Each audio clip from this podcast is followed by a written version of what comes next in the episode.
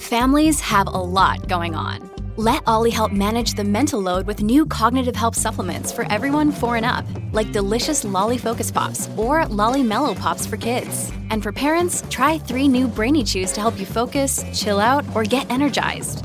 Find these cognitive health buddies for the whole fam at olly.com. That's O L L Y.com. These statements have not been evaluated by the Food and Drug Administration. This product is not intended to diagnose, treat, cure, or prevent any disease.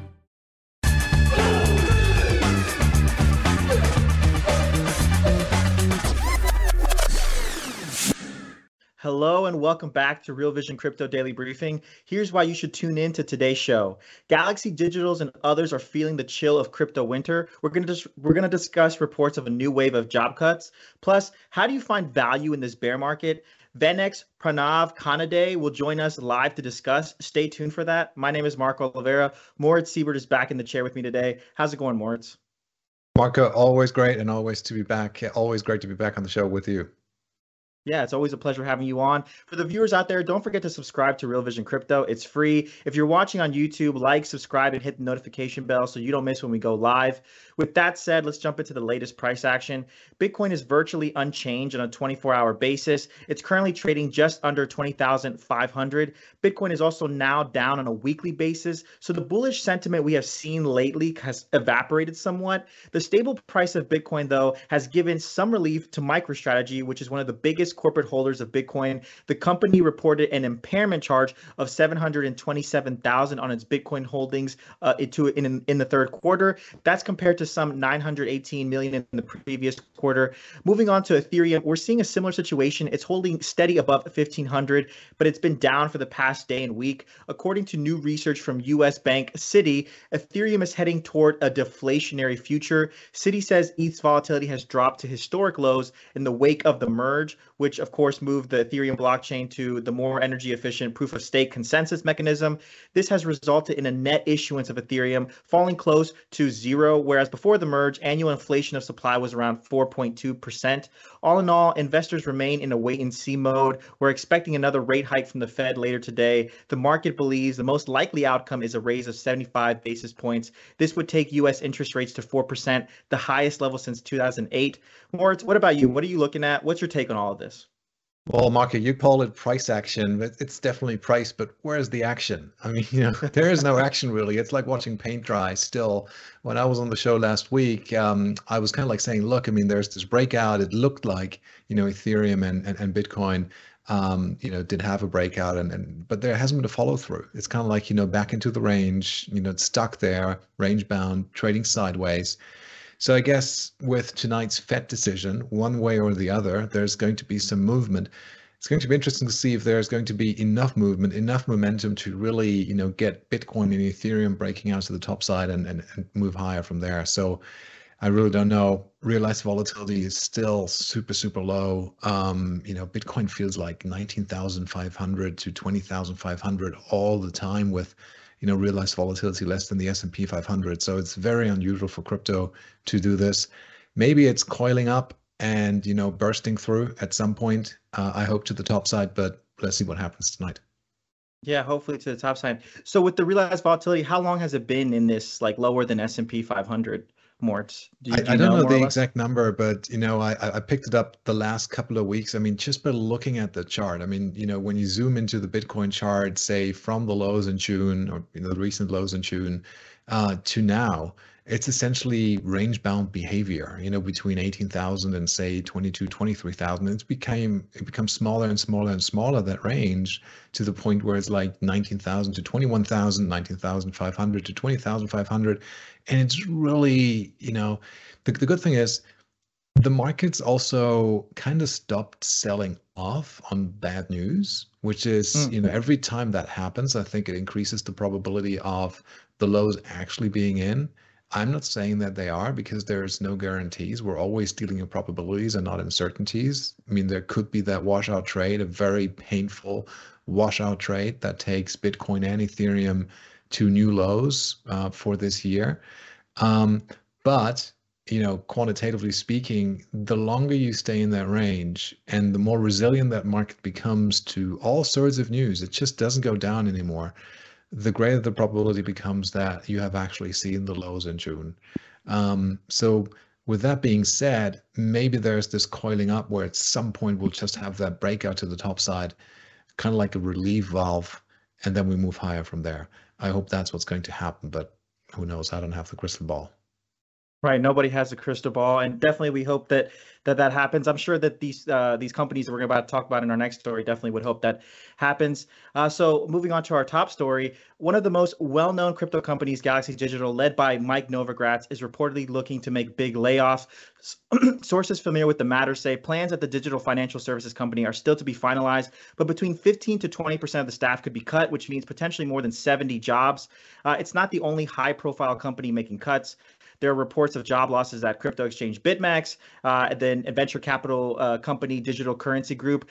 According to CoinDesk, it was only three years ago that Seychelles-based BitMEX was the largest crypto derivatives exchange in the world before falling behind Binance, FTX, and Bybit. A BitMEX spokesperson told CoinDesk that the company has reduced its workforce as it pivots back to focusing on derivatives trading. And finally, Bloomberg says Digital Currency Group made around 10% of its staff redundant. More, it's, it's been a while since we had so many reports of job cuts in the crypto industry all at once. What do you make of it? Yeah, but it also has happened like, you know, after Luna and after Celsius. I mean, it's not that long ago. And unfortunately, it is a byproduct of a bear market. You know, businesses shrink. Uh, we have to be realistic about this. You know, the digital asset markets are still in a bear market. We hope that they will break out of that, but you know, we're we're definitely around the lows. So unsurprising and volumes and activity and all these type of measures, they're they're down relative to where they were, say, a year ago. So, you know, it's not a surprise for me that you do see these layoffs. You've seen them on centralized exchanges, you know, DeFi apps all around the crypto space. Um, it's unfortunate, but uh, with you know we'll, we'll be speaking with Pranav later on, on on that show about some of the very interesting and exciting future applications in crypto. People can also be hired back very very quickly in that space. Um, so I hope that's what's going to happen. But for now, yes, it's tough out there. It's not only crypto, by the way. I mean, look, the economies aren't doing well. We have a strong dollar. We have rising rates. We have inflation. Like portfolios are on fire. This is not an easy environment by any stretch of the imagination. So it definitely does hit crypto as well. Yeah, absolutely. Well, another story we're looking at today, uh, we had we got a new point of contention when it comes to Twitter, and it's the blue tick that marks verified accounts. Elon Musk, who bought the platform last week, has initially suggested a $20 monthly fee for this blue tick. He later revised it to $8. Musk said that this would allow users to get priority in replies, mentions, and searches. Uh, it also gives them the, the ability to post long video and audio and to see fewer ads. Twitter already has an optional service with added features for $4.99 a month, but Musk is looking to weave the verified check into this. Ethereum co-founder Vitalik Buterin expressed skepticism about Musk's plans. He said on Twitter, quote, how well this works depends on exactly how much due diligence is done to make sure blue checks are who they say they are. Pay $8 a month and call yourself whatever would damage the blue checks anti scam role. But if there's more actual verification, the result is very different. More, it's so a lot of changes potentially coming to Twitter. What do you make of this? Yeah, I like Twitter. Um, but look, you know, Elon has paid a lot of money for this company. He didn't want it. He then purchased it. It's 44 billion bucks, uh, you know, in, in, in a cost term. So he's clearly commercial. Maybe he's looking to find a way to make the money back, you know, and, you know, he starts charging. Look, I'm using Twitter. I'm not being charged for Twitter. Twitter is completely free for me. You know, I get ads and that type of stuff. But um, okay, so about the blue check mark. Um, my understanding i don't have one but my understanding of it is is that if you want one or if you have one you have to have an active account. It needs to be a notable account. There needs to be activity there. It needs to be recognized. And then you have to prove to the platform that you are actually a human being. And you do that by sending in a government d or you know government id or something like that to prove that you're a human. Now what elon has mentioned repeatedly is that he absolutely hates the fact that there are so many bots on twitter. And i agree with that I hate that. Like, you know, all the DMs that I get, not all of them, but like 98% of them is essentially, you know, give me your wallet address or buy that NFT or have have this for free or that for free. Like, you know, it's it's, it's kind of annoying. So I guess, and this is where I disagree with Vitalik is if you're charging eight bucks a month for a check mark, then people, humans who really want to have that check mark because they want to show to the world that they are verified, they will happily pay for it. That's fine. But if you run a bot farm, a bot farm with like thousands and thousands and thousands of spot of bots, each paying eight bucks a month, that becomes uneconomical. And so it may be that may be the objective here is to actually crowd out the bots and not kind of like give everybody, you know, a way to easily and cheaply get a blue check mark. Um, I think that's the idea. It's kind of like the idea of if you're charging a fraction of a cent for every email that you're sending, you know, spam is dead. You know, you can't do that with email because it's not owned by anybody, but with Twitter, you can. Um, so that's my hunch. I don't have any proof for that. Um, but I'd love it if those bots went away. Yeah, I love it if the boss would go away for sure. Well, let's move on to our final story before we speak to Pranav. Just yesterday, we reported pretty bad numbers in terms of crypto hacks and exploits in October. It looks like the con- trend is continuing in November, early in November. Crypto options and futures exchange Deribit has confirmed its hot wallets have been hacked. A hot wallet, of course, is a wallet that stores crypto that's always connected to the internet, which makes it easier to hack uh, you can ha- store uh, Bitcoin, ETH, and USD, and uh, among many other cryptocurrencies. And those were the hot wallets that were apparently affected. Deribit says $28 million were hacked, uh, adding that client funds are safe and the loss is covered by company reserves. Deribit claims 99% of client funds are kept in cold wallets, which are not online. The company has paused withdrawals, so users can't take their money out for the time being. So it seems like it's another day, another hack. More, it's it seems like a serious ongoing problem for the crypto industry. What are your thoughts on this? You know, I'd say it's another day different hack. And I say that because most of the hacks that we've heard of recently in recent months, they've been at the protocol level, interoperability, DeFi bridges, you know, that type of stuff. That's where the vulnerabilities are. I don't really remember the last time you had a centralized exchange hot wallet attack. Um, now it has happened with Deribit, but by the way, I didn't even know about it uh, until you mentioned it to me an hour or so ago when we prepared for this. And I just like, I'm, I'm a client of Deribit, so I looked up on the app whether my money is still there. It's still there. It's not the first time that Deribit got attacked. They always, I think, to the best of my memory, they've made their clients whole. Um, you know, it's a very profitable business. They have, you know, greater than 95, maybe even definitely greater than 90% market share in, you know, Bitcoin and Ethereum options trading. So it's it's a massive business that they run. Uh, they can afford the 28 million loss. It's not nice. I'd love it. I, to, look, I hate it. It's, I find it absolutely annoying that our space, which which we think is you know has the potential to change the world, still has these attack vectors open, and it happens all the time. What I also don't understand is like you know I don't have the DNA for that. Is if you are the attacker and you know, you now have the 28 million. Well, you know, clearly you're going to be watched on that blockchain. You know, Deribit is going to be looking out for you. And um, I, I personally, I wouldn't know how to take the money out out of that system without like tornado cash. Well, forget about that. Um, so let's see what happens. It's just annoying. I'm glad that my money is still there. Yeah, absolutely. I'm glad that you definitely and, and other people's accounts are also all full there. Well, anyways, that's the news for today. On to our main interview. Let's bring in Pranav Kanade. Uh, he's a portfolio manager at VanEck's Digital Asset Alpha Strategy. Moritz, Pranav, I'm excited to hear this conversation. Take it away, Moritz. I'll be back with key takeaways after your interview. Thank you, Marco. When you need mealtime inspiration, it's worth shopping Kroger, where you'll find over 30,000 mouthwatering choices that excite your inner foodie. And no matter what tasty choice you make, you'll enjoy our everyday low prices, plus extra ways to save, like digital coupons worth over $600 each week. You can also save up to $1 off per gallon at the pump with fuel points. More savings and more inspiring flavors make shopping Kroger worth it every time. Kroger, fresh for everyone. Fuel restrictions apply. Hey, Pranav, how are you doing? Good. Thank you for having me. You're more than welcome. It's great to see you again. You know, we uh, we did speak uh, a couple of weeks ago. I, you know, I found it hugely interesting what it is that you do, but maybe we should start at the beginning and you, you give us a little bit of an intro about yourself, what brought you to crypto, what you do at VanEck's, where you are a portfolio manager, um, what you trade there, the invest. Just give us give us the scoop. Yeah, happy to. Um, started here in May and we launched our strategy in June, uh, but spent about the last 12 years of my life in corporate credit. I was a distressed and high yield credit analyst. Uh, most recently, I was a portfolio manager at Millennium. Um, yeah, spent most of my time in corporate credit, so kind of cash flow valuation guy at heart. Um, like everyone else, my crypto journey has kind of been personal. Uh, bought Bitcoin first and obviously learned about everything else beyond Bitcoin in kind of the 2017 cycle. And at that time, I think I was most intrigued by prediction markets. Uh, if you spend time with any of the prediction markets, it kind of laid out this vision for allowing human beings to interact in a peer-to-peer way without any middleman in the middle. Um, and you can kind of extrapolate that idea across many different industries. But the thing that was obviously the problem at the time was uh, the systems were just slow, not user-friendly, and at the same time, um, there's no clear association between these projects and tokens and value accrual. Um, and all this really started to change, I think, probably in the 2019 timeframe.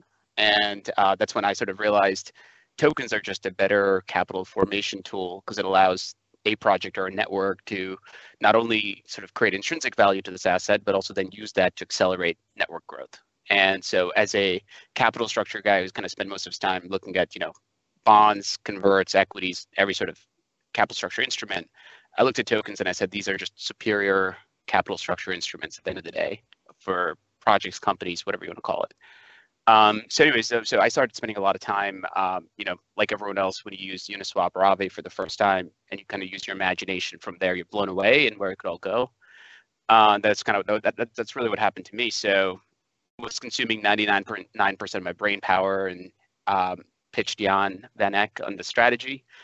So we got started. Uh, we have a decent sized investment team. We're spending all of our time, um, or most of our time, looking at liquid tokens. Um, we also look at sort of securities as well. So we look at crypto adjacent companies and just across the ecosystem. So we're not venture. We're doing, you know, liquid tokens and everything in the tradable liquid markets.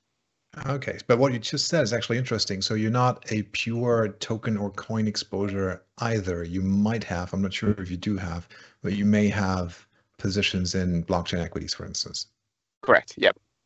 You know, I'll kind of give a little bit of a perspective on this. Um, in the crypto world, they kind of call this progressive decentralization, but uh, you can kind of use the same theme across the investing landscape and this transition from both, let's say, call it Web 2 to Web 3. Uh, there's obviously Web 2.5, which is sort of these Web 2 companies enabling Web 3 experiences, and those tend to be more regular way companies. Um, and then, you know, that is an area where um, we're primarily focused on because those those are air that's kind of the subsect of the market where most of the users will come from. And, and that's the area of the market where things are just more user friendly right. and intuitive for most people.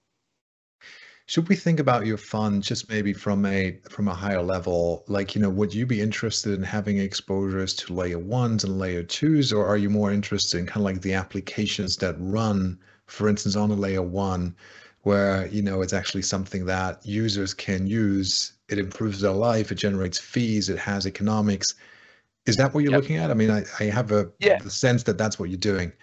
Yeah, so, so I, w- I would almost say all of the above. Um, at a very high level, you know, 300 million people in the world own crypto today. There's about 100 million active users on exchanges, but there's only about two to three million daily active users using DApps on chain on a variety of different blockchains. Uh, if you kind of aggregate them, so we're just really focused on what are the products and services that will enable more of those 300 or 100 million people to use applications on chain, and that could take many that could take many shapes or form. Uh, you know, you were talking about Twitter earlier.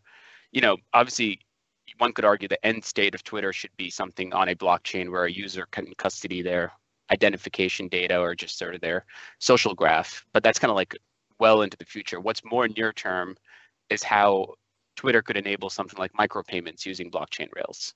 So we kind of you know look at what's near term that could use blockchain rails and then what's way well into the future. And we sort of try to focus on investing in things that are in the 24 to 36 month near term time horizon. Right. You know, you, you've mentioned uh, a project or like a company token to me by the name of Hivemapper, and I want to speak uh, about it with you in, in, in, just a second. I found that interesting because I think about a week or so ago, this big article uh, in Bloomberg Newsweek came out by Matt Levine, like, you know, 40,000 words, you know, uh, cover to cover, just on just on crypto. And what he said is like, you know, what are these people actually doing in crypto? And you know, like, well, they're building exchanges that is what crypto do. So you can trade more crypto and derivatives of crypto, but what are the actual applications?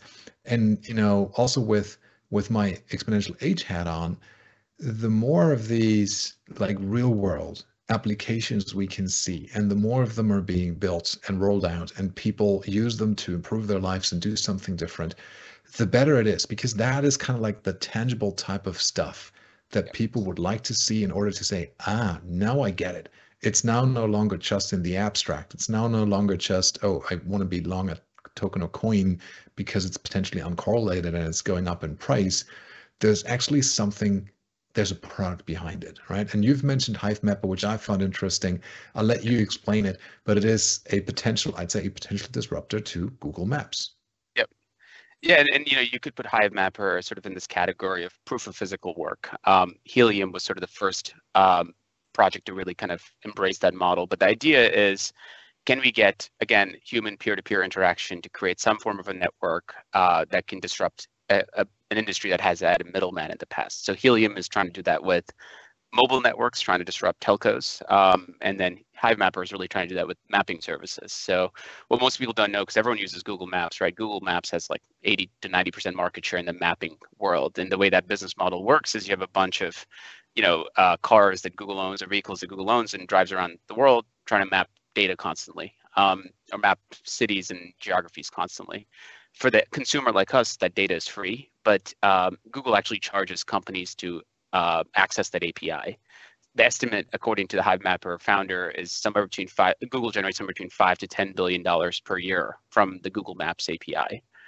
Um, so, so Hivemapper is looking at this and saying, can we um, do this in a decentralized way? So essentially, you or I or anyone can go purchase a dash cam um, for about six hundred and put this in our car, and we can drive around and and then connect this collect this thing called the Honey token and the way honey, the honey token derives most of its value is through um, usage on the other side. So if someone wants to access the Hivemapper API just the way they would access the Google Maps API, um, they would pay in dollars, and those dollars would be used to burn the honey token. That hence creates the natural demand for honey token, and they're paying people like us who are using these dash cams in that honey token. So, um, yeah, point is, you know, what this ultimately should create if the vision comes together uh, that, that Hivemapper is really going for is a hopefully a cheaper map solution that breaks the Google monopoly, but also a more live product, right? So there are parts of the world that Google maps once every two years. Here's something that um, people could be mapping on a live basis, so the data could be a lot more fresh, not only from a map perspective, but also from an image perspective, street view perspective. And uh, we had the Hivemapper CEO on on potential use cases, and one of the areas he pointed out to was AR. So you know, Apple's making this big bet on AR, but for that AR vision to really come together, you need live images and live maps, and and Hivemapper can hopefully play a big role in that in that space. Yeah, I mean, when you when you imagine a city like you know Manhattan, which is where I think you are, I mean, if, if every yellow cab had a had such a dash cam on, it's essentially a real time, almost real time view of the world, right? I mean, depending yeah. on how high the throughput on that blockchain can be and, and how efficiently that can be run. Maybe where I live, you know, out out in the countryside, nobody needs that real time view. But I guess you could also attach that dash cam to your helmet if you're riding, you know, a mountain bike or you know just a, a road bike, or you put it on a boat, wherever, right? I mean, it, it could be with you all the time. Um, so that I find really interesting. I think you mentioned they're probably going to start trading that token uh, later on this week. Um, I'll definitely watch out for that. Now, another one that I found interesting is payments. I mean, we know like credit cards and all the fees and you know all the middleman in between there, but why don't you run us through your view of the world there and how payment services can be disrupted? Yeah, yeah, happy to. Uh, and then the Hivemapper thing, I don't know if you can actually put on your helmet. That'd be pretty cool if, if you could. But the other sort of interesting thing, thing you talked about there was um, these products building on top of each other, right? So Hivemapper is going to run on Solana, the blockchain that layer one, and also it's going to leverage the Helium network to make sure, um, you know, the area you're filming, the hotspots of Helium can confirm that it's the right area. So, so you're not saying you're filming in, you know, say Times Square, but you're really sitting in, you know, Poland or something, right? So that Helium hotspots will help hopefully validate that part. So the idea that these things can, these systems can build on top of each other is also really coming together here. But um, you know, the payments area is actually really interesting uh, to to sort of spend some time on. Um, you know, especially in the context of Twitter, right? And you, I heard you mention earlier that uh, could you eliminate spam if everyone paid one cent per email, that kind of thing. And historically, it seems like that would not have been possible because of the sort of layer of fees that exists in the credit card and traditional payment rails. So I don't I might have shared a chart with you guys. I don't know if you have that uh, that you could pull up potentially. So it's easier to kind of think of this visually. But uh, if you just look at online payments in general, you kind of have the Stripe at the top, which is the facilitator. Everyone generally uses Stripe in e-commerce. Um, you know, I think even Shopify Pay, Shopify, Shopify Pay runs on Stripe rails. Um, and then you have all these middlemen in the middle, the processor, the card network, um, and and you know the bank in the middle as well. And then you have the buyer at the bottom, uh, because some of these costs are fixed regardless of the quantity of the transaction. So because that fixed cost nature, doing micropayments historically has been very or has been almost uh, impossible to do. Um, so one of the things we're seeing uh, lately is, you know, a couple of months ago, Stripe announced that they're going to be experimenting uh, USDC on stablecoin rails. So what that really means is any e-commerce merchant uh, could theoretically uh, accept payment in USDC. So now it's really up to the buyer in the bottom, which which you know is people like us to pay with USDC. Um, but if you think about it, the, the real motivation should be for the e-commerce player like Walmart.com or Airbnb to enable that buyer behavior, right? Because um, you know, how do you incentivize me who have never, let's just say I hypothetically never used anything on the blockchain. Um, how do you incentivize me to go get USDC and then pay? Well, the answer is like make my user experience really friendly, which is what Walmart or Airbnb, any of these C corps should do. Um, and then also potentially give me discounts, right? If I was going to book like I don't know an Airbnb for five thousand dollars, if I paid with USDC, I get some discount to generally create that user behavior. So so you know we're seeing now that Stripe is sort of doing that at the top, um, and I think you know merchants are very much, or broad, like the e-commerce players are very motivated or incentivized to try this as well. We're going to see some acceleration in this uh, in this adoption. So you know we heard the Walmart CTO make some positive commentary on crypto-based payments a week or two ago. I kind of look at that as a potential signal on, on where this is sort of in its adoption cycle. So you know just just to use an example, right? Um, a hundred dollar transaction on Walmart means that Walmart actually sees like ninety seven and a half dollars or so today if you got rid of all the middlemen and ran that on blockchain rails and, and essentially if you ran it on a layer two on ethereum or on a cheap layer one walmart can ultimately get 99 and a half dollars instead of 97 so there's at least two to two and a half percentage points of uplift in margin for someone like them. This episode is brought to you by la quinta by wyndham your work can take you all over the place, like Texas. You've never been, but it's going to be great because you're staying at La Quinta by Wyndham. Their free bright side breakfast will give you energy for the day ahead. And after, you can unwind using their free high speed Wi Fi. Tonight, La Quinta. Tomorrow, you shine. Book your stay today at lq.com. Yeah, so I, I definitely get that. But how do you get exposure to this? Like, you know, what is the okay, we understand this this sounds interesting. It's probably going yeah. to go that way. It requires stablecoin acceptance, et cetera, et cetera. But I mean, is it is it long Ethereum if it's going to be built on Ethereum, or is there something that is more specific, more laser pointed in terms of the exposure to that space, to that idea? Yeah. So so there's a couple of ways to generally think about it. I mean, one of the like let's start top down and macro. There's about you know two billion people in the world today that use payments, um, and that kind of TAM is 1.9 trillion, right? That's the entire ecosystem. So the question is, what is that? If that starts to move towards blockchain rails, who are the big winners? Kind of the question you're asking. Um, the, the blockchain these things are going to run on, that's going to be the obvious winner, right? Because people these things will generate gas fees, and so being able to quantify what that gas fee amount is, and then how does that then accrue to the layer one that it's going to sit on is the big question. Is it going to be one where Ethereum's all that gets 100% of the market share, or is that market share going to be split between you know Ethereum and a bunch of other blockchains? TBD, right? That's an mm-hmm. assumption you have to make as an investor and ask which blockchain can support high levels of activity for low fees, those all those types of things. The other area is is kind of that bottom where um, you know does every e-commerce player want to build their own wallet experience, or is there a third party that can help facilitate that? So, you know, you're seeing the centralized exchanges actually make some movement here. So, um, you know, there's something called FTX Pay, if you've spent any time on that. If FTX Pay is something that all these e-commerce merchants try to embrace, then, you know, FTX is the beneficiary of it, right? So there's a bunch of centralized crypto exchanges that are trying to enable other e-commerce players into allowing this to happen. Cool. I mean, let's let's see how that uh, plays out. Another thing you mentioned is Web2 companies enabling Web3 experiences. And you've mentioned Reddit and Starbucks. And explain us or talk to us about what you see in that space and why that's interesting to you. Yep.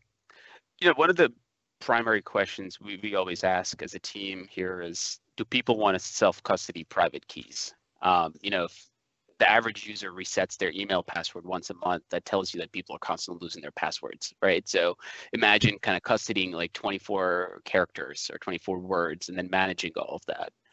Um, so in the absence of something a lot more easier um, in that space, we look at sort of these Web2 centralized exchanges, especially, or even people like Reddit or Starbucks enabling these wallet experiences that give uh, give the user, the end user, the benefit of this Web3 experience. Um, so, you know, on the centralized exchange front, one of the things I noticed recently is if you go in your Coinbase app, this is not your Coinbase wallet, and you look up an asset that's not listed on Coinbase, with a clickable few buttons, you can actually trade that asset, and that asset get that the trade gets routed to a DEX.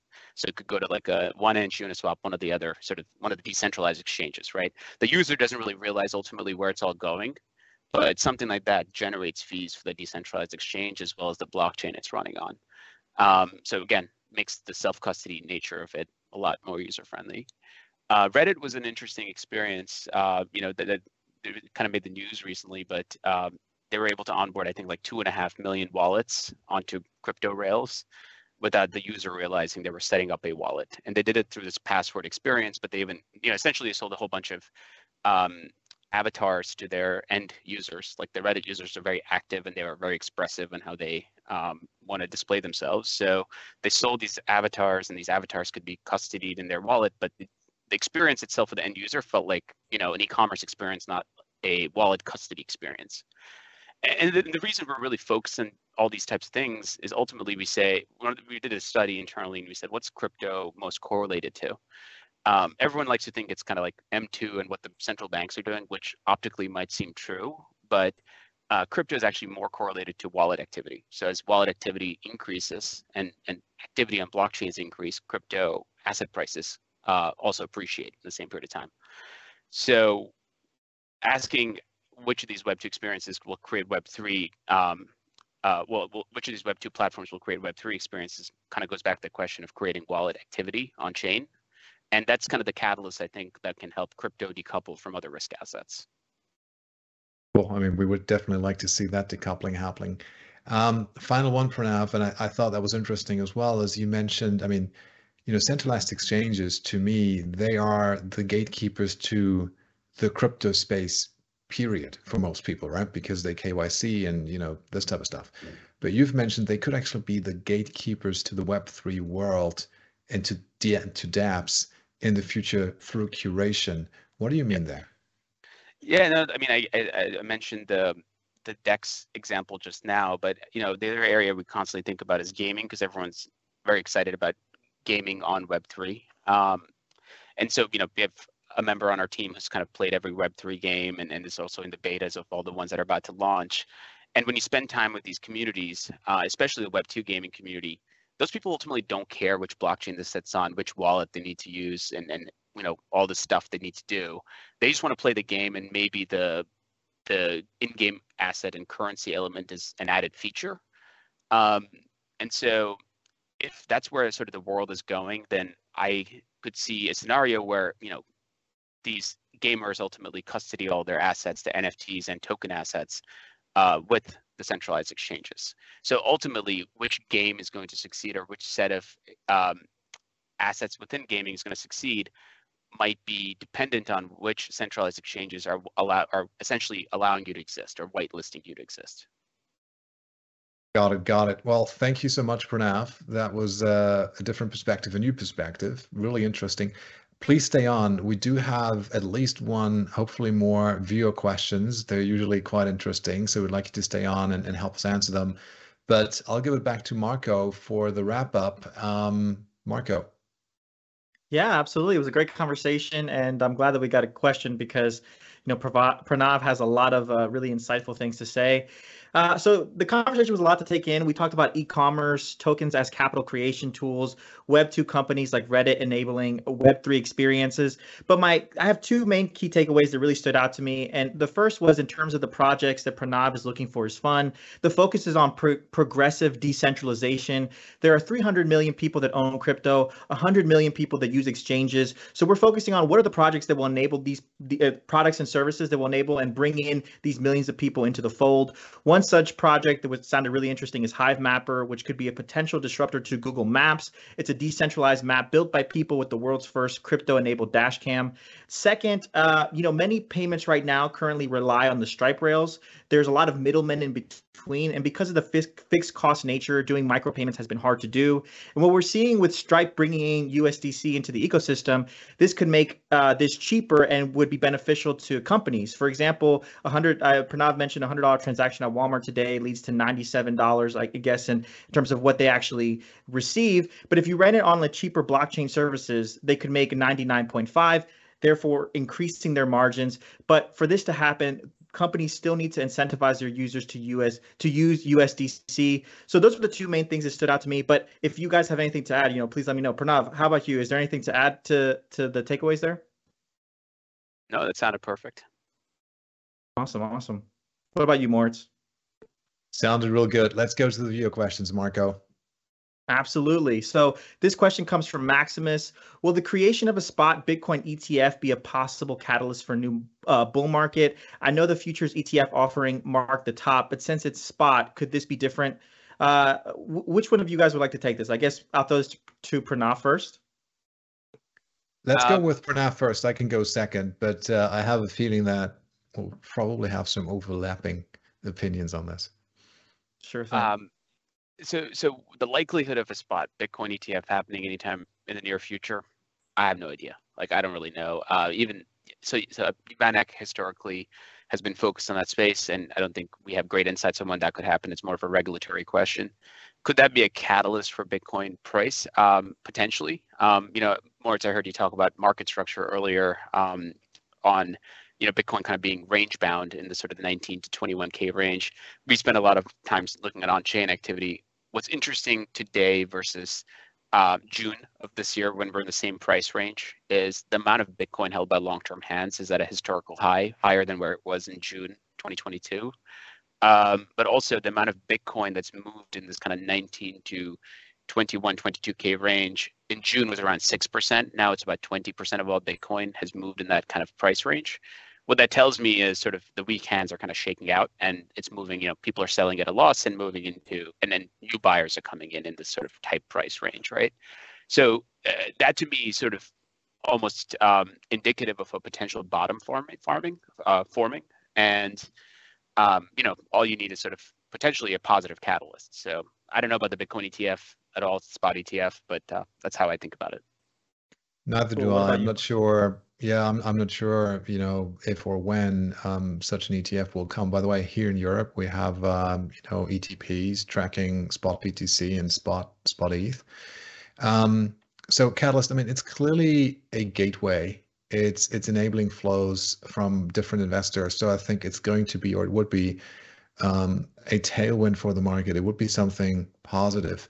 Um, but then at the end of the day, it's kind of like you know owning physical gold bullion outside of the system or owning GLD. If you own the Bitcoin ETF, you own the security, right? I mean, it depends on how that security is structured. And Bitcoin, you know, with the narrative around it, it's to me, it's kind of like the asset that you want to hold for yourself and custody yourself because it's so much easier to custody yourself than it is with with gold. So I wouldn't be the buyer of that ETF. Uh, I hold spot Bitcoin, you know, in my own wallet, but not everybody's like me. And there are a lot of investors out there who just like to have an ISIN, you know, who just like to go through a broker and um and, and, and buy the product and not be exposed to futures and roll yield and you know all these type of things. So wrapping it up in summary, I think it would be a positive event. Whether that is going to unleash the new bull market, I don't know. Perfect. Uh, looks like we have another question. If you guys are up for it, from Uproar or J Pro Rock. Um, I'm definitely mispronouncing that on YouTube.